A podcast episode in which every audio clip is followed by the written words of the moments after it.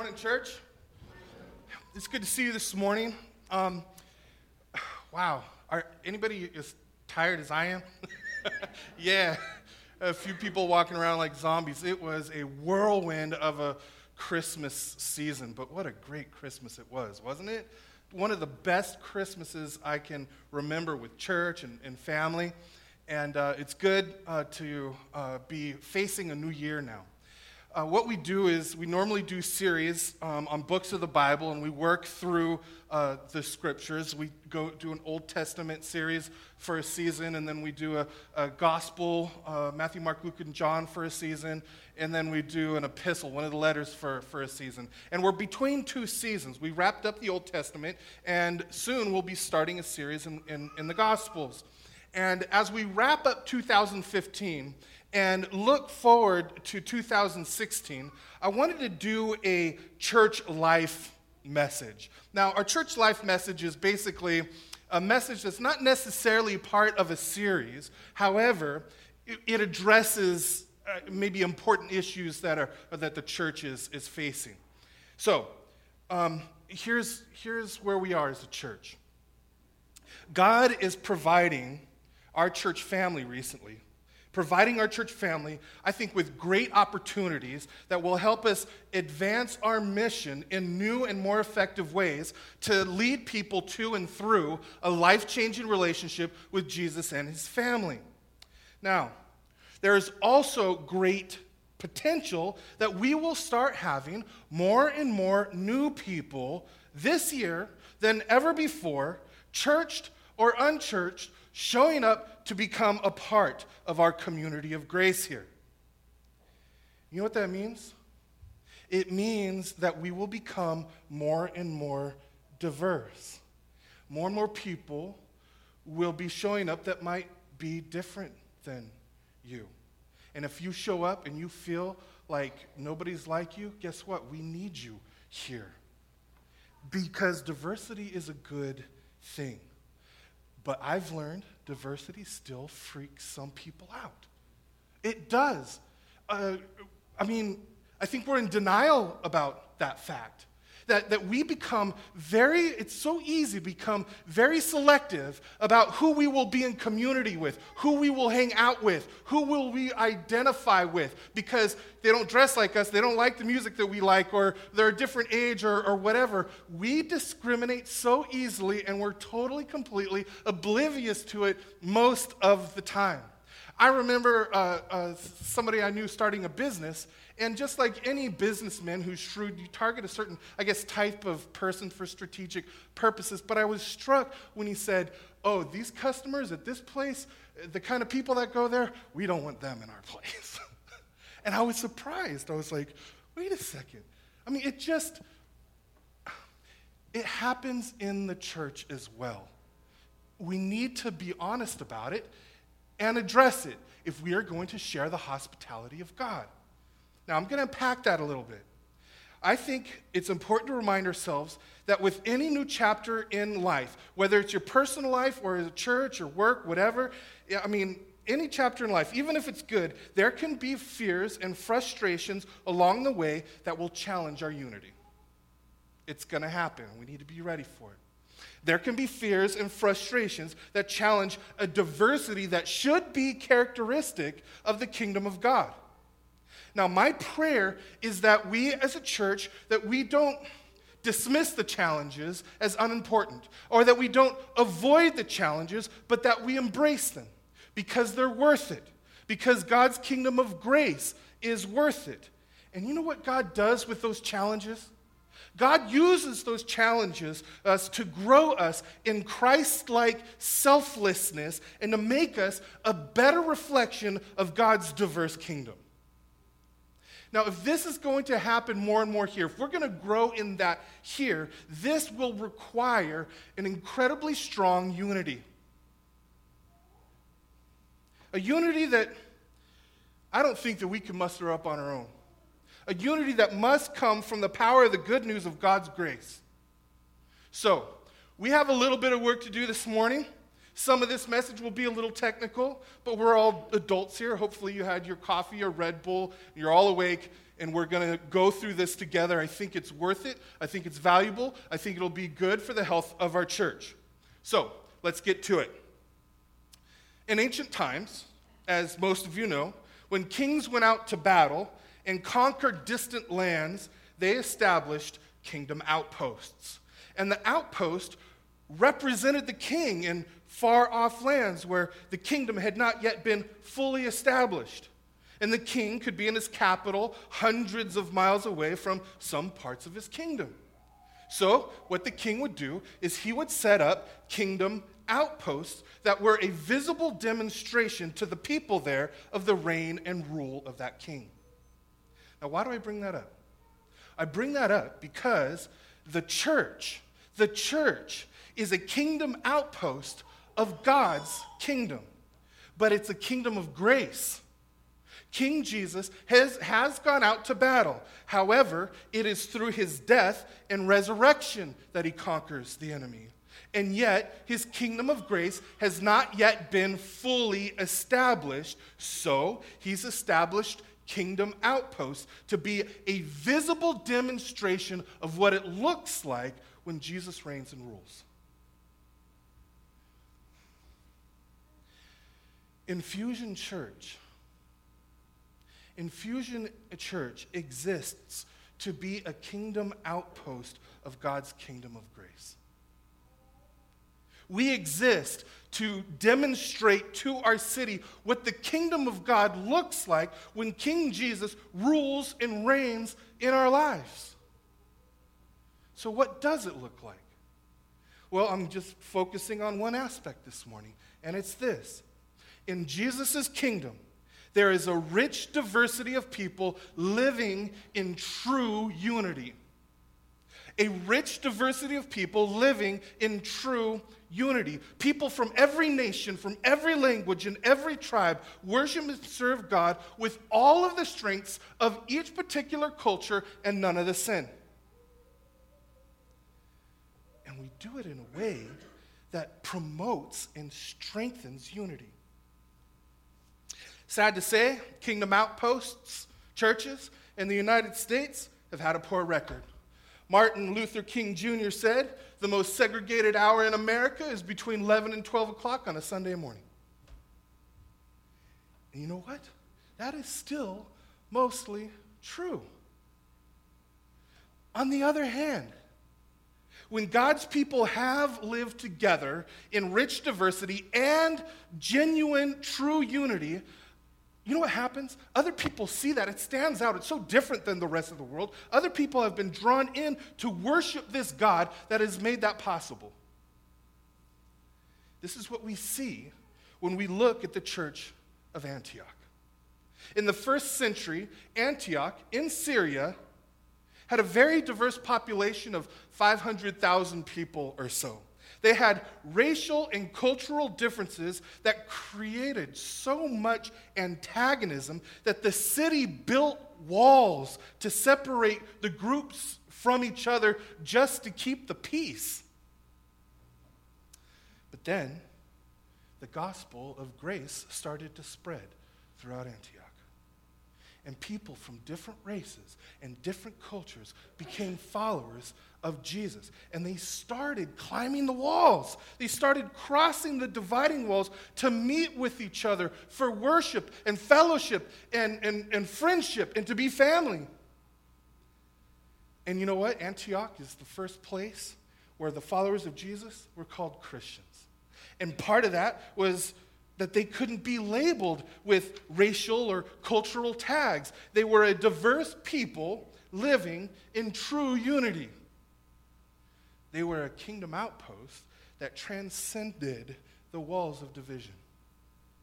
Now, with all my heart, I believe that that is what God calls Infusion Church to be. And the question is, how? Right? How in the world can we grow in both unity and diversity? Because usually, face it, we usually pick one or the other, right?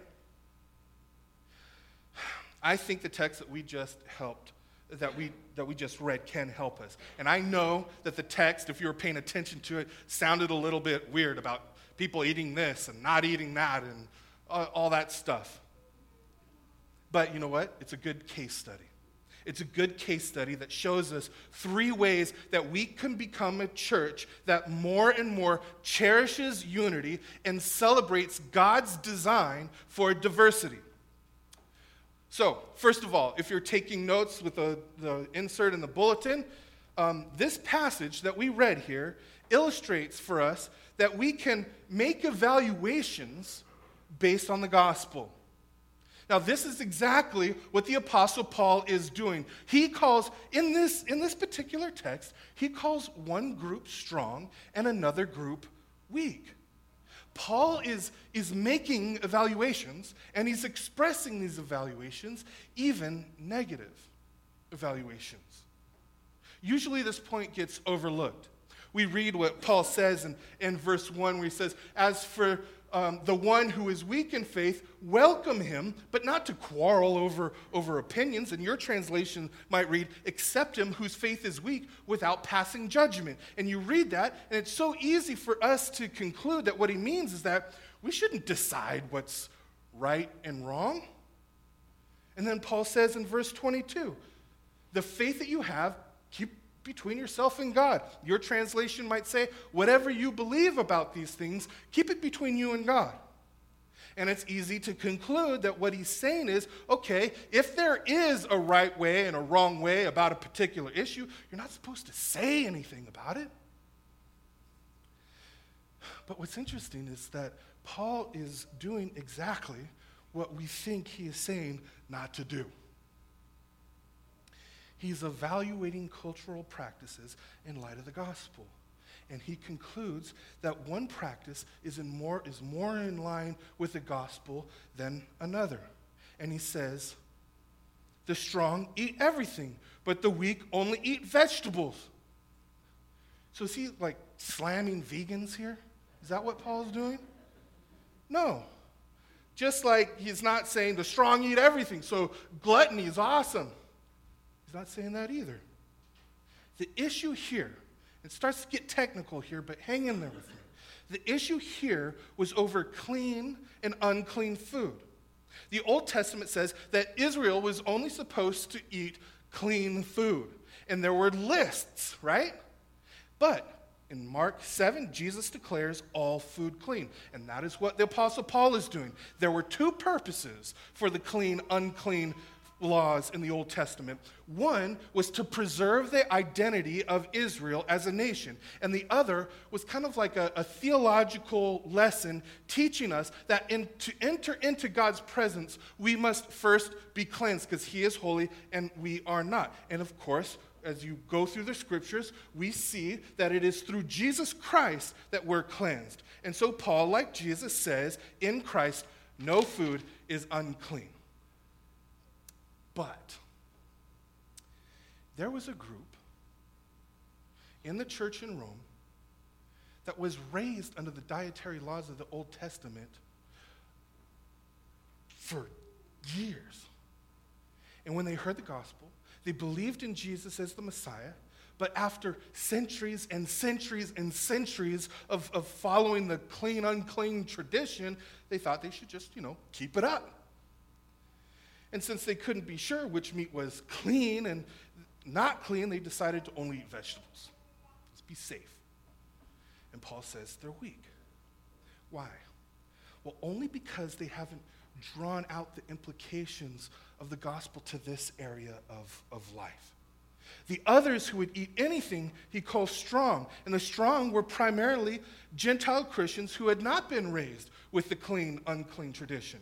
Now, I know that all this right now might sound like some kind of petty doctrinal, you know, argument and splitting hairs, and it's all very, you know, uninteresting. But it's, it's important. Let me show you. Uh, this is not the only place that we see it, and I'll connect the dots for you soon. In 1 Corinthians, there's a problem with food again. This time, it's just the opposite. This time, it's the Gentile Christians who are the ones not eating the meat and Paul calls them weak. And the Jewish Christians were eating meat, and they're strong. Now, let me explain. It has to do with why, okay? The Gentile Christians in Corinth had been raised in pagan religions, and in those religions, meat was offered to idols and then sold at the markets.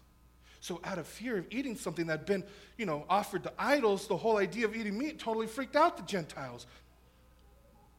And the Jewish, Gentile, the Jewish uh, Christians, rather, said, An idol's nothing. It's a block of wood. Eat the meat. So, who cares? What's the point of, what's the point of all this? Well, I'm glad you asked. I'm going to tell you. What we see in this particular passage, it is a very common truth, more common than you may realize. What we see is that cultural and racial differences can totally affect the way that you read and apply the Bible. Cultural and racial differences can totally affect the way that you read and apply the Bible. The culture of one group in one setting can make them strong, but the culture of the same group in a different setting can make them weak. So here we go. How does all of this get applied to our lives? I'll tell you. Write this down. We need each other. We need each other. With all of our differences, we need each other. We need cultural and racial diversity to see the fuller truth of the gospel, to see a fuller application of the gospel. Because left to ourselves, I'm telling you, we will only see part of it. We'll be blind to so much. But wait, I was raised in the church, I know all the things. My perspective on truth and culture is perfect and complete. And you know what that does? Whether you think that consciously or subconsciously, it leads you to only be in community with people who happen to have the same limited perspective. To the extent that a church is all the same, it will be blind. Yes, cultural and racial differences can lead to disagreements in the church. So, what's the solution? The solution is cultural and racial differences within the church. See, we need each other to see the fullness of the gospel. We need each other to evaluate our own cultural practices. Because some are in line with the gospel. I'm telling you right now, some aren't. If we're all like each other, we just give each other a pass on the things that are not in line with the gospel. Now, the world, the world says this the world says, no, the way that you get along with people who are different than you is to say that all cultural practices are right. Or, on the other hand, the way you get along with people who are different than you is to make them feel dumb for not agreeing with you so that they will agree with you. Oh man, you made me feel so dumb. I don't want to be dumb anymore. I think I'll agree with you. So many people take that approach as they clash and, and, and try to persuade people. And the thing is, people who are not in the church and people who are in the church often have the same worldly attitude. It's very common in the church. But Christianity says the way that you live with people in God's incredibly diverse kingdom, the way you live with people who are different than you, is to be willing to evaluate our cultural practices and perspectives on the basis of the gospel of grace. Together. And we need each other for that. So, that brings us to our second point we will only grow in this if we enter into relationships with one another. Now, side point here. How many here have driven or attempted to drive a stick shift car? A few of you. You remember the first time that you attempted to drive a stick shift car? What was the most common motion that happened when you first let out the clutch. Yep, everybody's going like this, right? it's a little bit awkward and you're not used to it and you stall and then you're parked on a hill at a red light and somebody parks behind you and, and then you push in the clutch and bash into them and then stall the car and start cussing or crying, one of the two, right?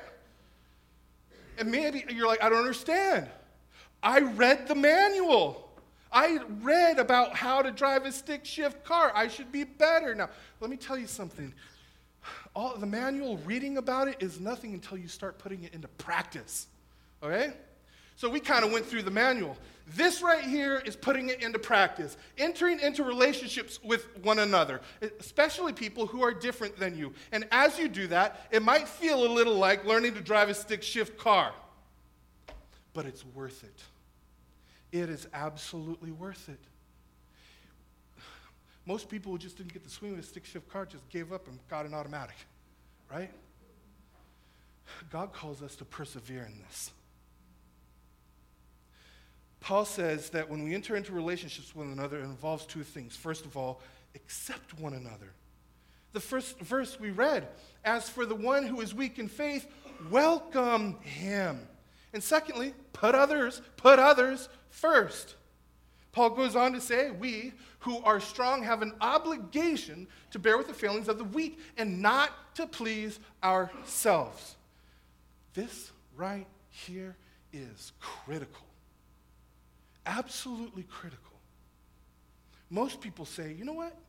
I won't say anything negative about your cultural practices, and you're not going to take away from me my freedom to do whatever I want. Paul says the Christian does exactly the opposite. The Christian says, I will respectfully and humbly make evaluations and express them in an appropriate way, but also I will be willing to adjust my life for your good. Okay? This is radically different. This is totally opposite of what we're inclined to do. Paul says to accept one another. He doesn't just say put up with one another.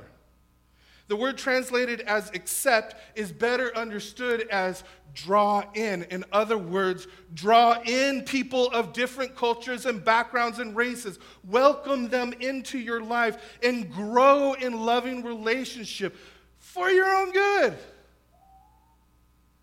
Because the gospel, whatever culture you identify with, will give you the freedom and the power to adapt your life to meet the needs of others who are different than you.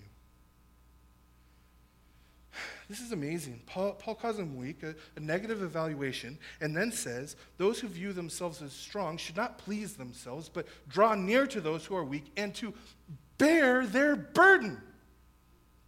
Normally, we tell people, I'm not going to hang out with you unless you change and become like this. Then we can hang. That way, I don't have a burden to bear. See, the gospel humbles us. I'll, sh- I'll show you how soon, but know this the gospel, if we believe it, will lead you to adjust your life so that you might get to know and love your brother or sister. And you'll be gentle. And you will be humble enough to learn from them, to listen to them, be patient with them, and try to understand their viewpoint. We may even realize that we're the ones who are wrong. Imagine that. Now, if you're sitting there, listening to me rant, rave, sweat, all that, spit, wondering, why is he making such a big deal about this? What's the big deal about, you know, differences in cultures and races and backgrounds and all that? I know a lot of people from different races and cultures and everything's just fine. Well, if that's what you're thinking, that this is, I'm making a bigger deal of it than I should, and you think that, you know, it shouldn't be a big deal, you know what it means? It means that you are completely oblivious to your blind spots. Or it means that you idolize your own cultural values.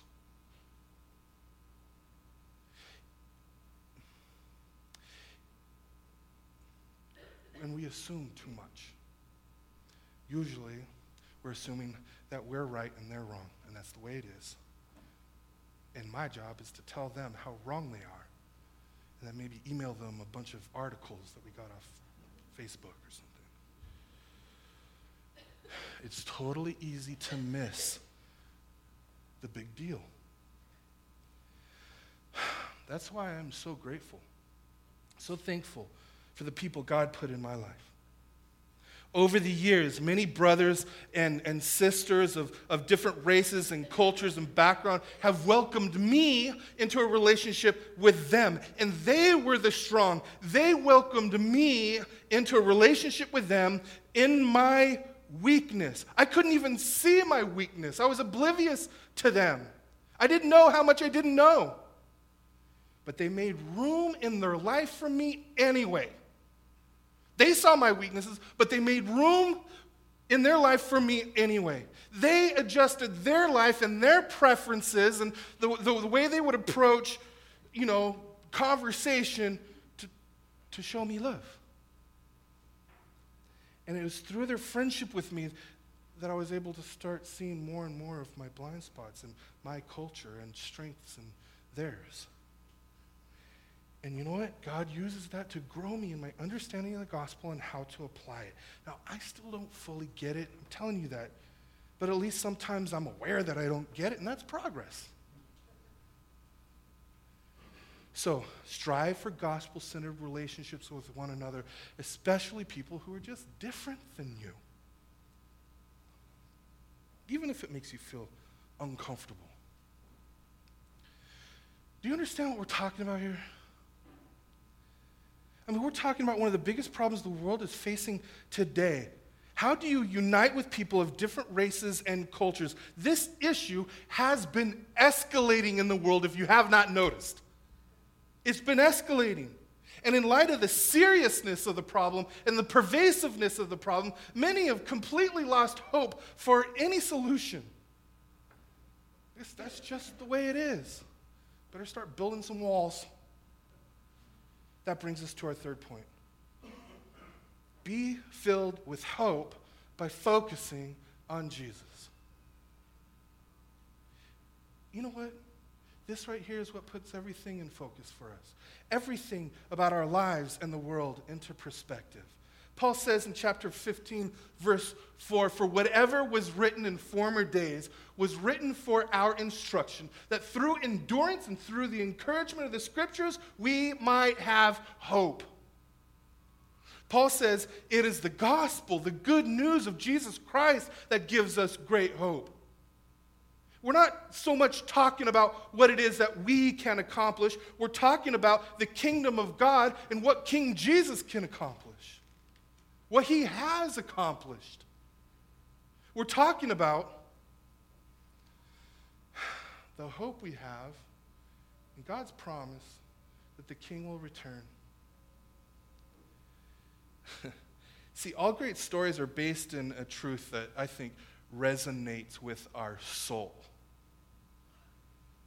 For example, so many stories about the the good and true king returning to make all things right. And our king will fully establish, fully fulfill his kingdom of grace. And you know what? The Apostle John got a glimpse of that kingdom and writes about it in the book of Revelation. He says this He says, After this, I looked, and there before me was a great multitude that no one could count from every nation, tribe, people, language, standing before the throne and in front of the Lamb. This is incredible diversity. And they cried out in a loud voice, in one voice, in perfect unity. They worshiped and they said, Salvation belongs to our God who sits on the throne and to the Lamb. See, listen, this is our hope because salvation belongs to our God. A new kingdom is coming. And it may not happen, you know, for a very, very long time, but it's getting closer every day. And even now, in our midst, it is advancing. King Jesus has his kingdom outposts. His, he is gathering together groups of followers who are already living under his rule and reign and grace. And we're not living it out perfectly yet, but we do have this confidence that one day we will. When our king returns, he will set everything wrong in the world right. That is our hope. And if you believe that, it would change it would change everything. So, how in the world can we have this hope? Well, if you're a Christian, you know. We have that hope because of the cross. And what do we see when we look to the cross? We see at least a couple of different things. First, we see God's honest and gracious evaluation of us that we are so totally weak that we can do nothing to save ourselves. That is not an insult, it's just a diagnosis. It took nothing less than the death of God the Son to save us. But secondly, we see the only strong one making room in his life for us, accepting us, and drawing us into a relationship by sacrificing himself for us. We could not be more different. And yet he reached out to us. That great sacrifice. So that when his kingdom of grace fully comes into this world, we will be counted among those around the throne in that passage I just told you. It is the gospel and our grateful response to it with loving obedience that truly unites the most diverse people from around the planet that the world has ever seen.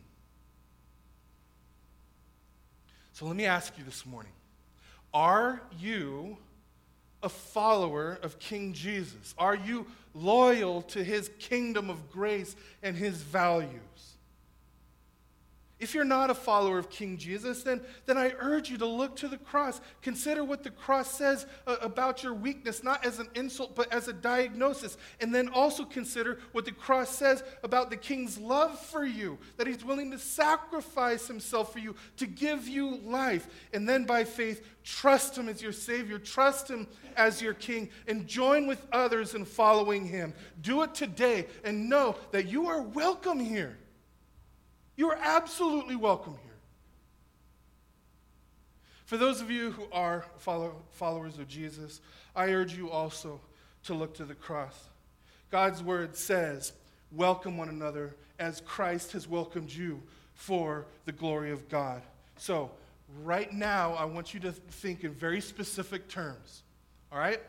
Don't think about anything else right now.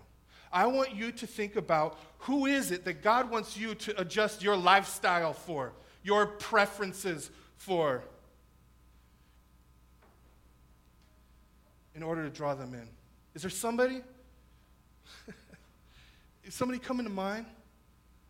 Where you think, oh, just the thought of that person exhausts me. Who is it that God wants you to adjust your lifestyle for? Who have you been avoiding? Who is it that you don't want to identify with because of whatever reason? Maybe you just don't want to welcome them in or learn from them. Maybe you don't want to be united with them, identified with them. Maybe it's just plain old fashioned snobbery and you look down on them. Is it because they're a different race?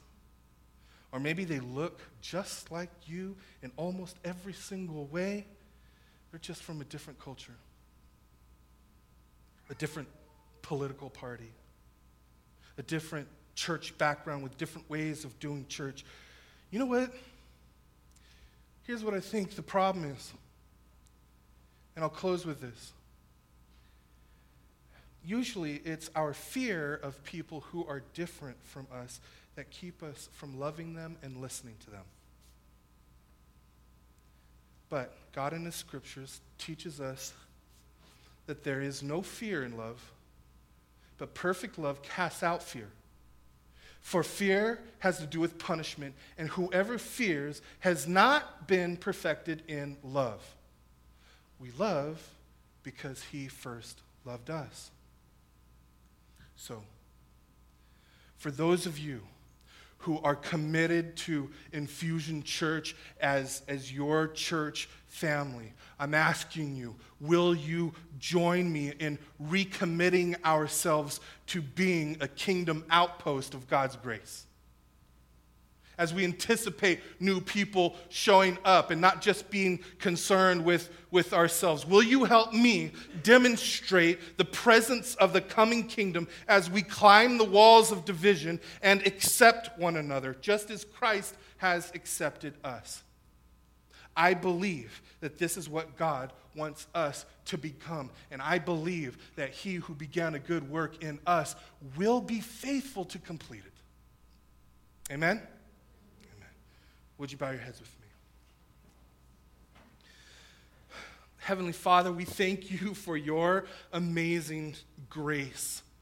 That you were gracious enough to reach out to us. That you got out of your comfort zone and reached out to us. You sacrificed for us so that we could have a relationship with you and know your perfect peace and the joy that we have in you that can come from nowhere else. God, help us to be overwhelmed by that grace. Help us to be uh, humbled by that grace and then filled with courage to extend that grace to others. Forgive us for, for just being so guarded and keeping uh, the walls up. God, I pray that you would tear them down. God, I pray that you would give us the humility to ask you to give us insight into our own sin and into our own prejudices. Forgive us for the sin of not thinking that we have any. It's rooted in arrogance and pride, self righteousness. God, I pray that you would make us a humble people, a gracious people, a people confident in you and your kingdom and your grace. And God, I pray that as we are given opportunities to apply this, that we wouldn't give up, that we wouldn't avoid it, that we wouldn't think, oh, it really shouldn't be this difficult, and then just tap out. God, I pray, Lord, that you would give us the grace to engage and be persistent, and that we would esteem others better than ourselves as we are commanded to do. And God, I pray, Lord, that all of our speech, all of our writing, all the word, all the, the way our attitudes towards other people would re- reflect that. The grace that, that you have shown us. Heavenly Father, we do pray that you would continue to draw people to yourself. We thank you for the privilege and, and, the honor to be a part of your kingdom and to be involved in that. May we be a faithful representative of King Jesus. A people filled with love and joy and peace and patience and kindness and goodness and faithfulness and gentleness and self control.